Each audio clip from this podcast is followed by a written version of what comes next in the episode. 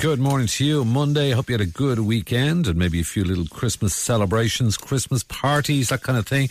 Putting up the Christmas tree and getting yourself organised. A lot of football on.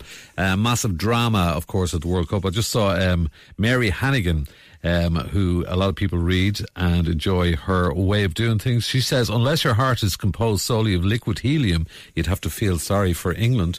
Uh, there was huge drama, and not just with England, but Brazil out, Neymar in tears.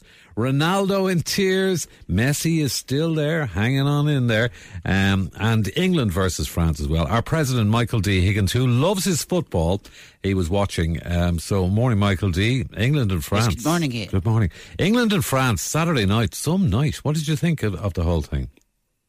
well, yes, I mean, as a football fan Yes. Mm. for what, 70, 72 years now, I mean, there is nothing more compelling than the World Cup, and particularly the knockout stages. Right. I mean, one thinks of 82 and Brazil and Zico and Socrates and Paolo Rossi. Indeed. Mm. Uh, it's absolutely compelling um, drama. And England and France was indeed a titanic battle, two great teams.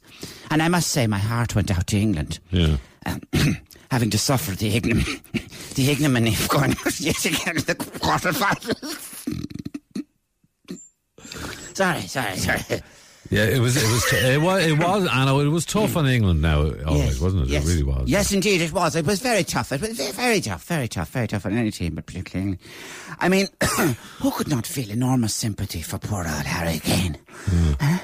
As he blasted it 10 feet over the bar at orbit. Michael D, please. And the, the faces of the England fans in their stupid bucket hats. Stop now. Stop, stop. singing "It's Coming Home." Sorry, Ian. Uh, carry Listen, on to be there. no, to be fair to them, I think I think they did everyone in England proud. I think they can walk back in Mm, proud. with their head held high, and you know, I mean, Oh, very high, very high, yes, very high, of course.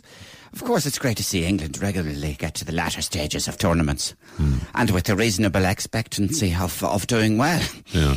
Which I suppose makes it even funnier when they fall flat on their faces and their arse. Michael, you- Every time! Michael, you are. Sorry, Ian. Yeah. Sorry, no. Could we do a Listen, repeat of listen, that? not to worry. Can we? Run that again Can or we? something. Can we That's not talk? gone out live, is it? That was live. Yeah. Listen, not to worry. We leave it there. We leave it there, as they say. We leave it there. Thank you very much Ah, indeed. Oh, hang on sorry, a Ian. second, Michael O'Leary. Uh, fr- oh, Michael. Uh, Michael O'Leary is there. Um, did you watch England versus? Good Fran- morning. Good morning, Michael. Did you watch uh, England versus France? No, I didn't. Right. Why? Why? Because I spent the entire weekend de-icing flight FR three three one to Bratislava. Why? Because the only thing that entered European airspace in the last forty eight hours was Harry Kane's bloody penalty. Goodbye. Gift Grub More at 810. on the Ian Dempsey Breakfast Show, Today FM.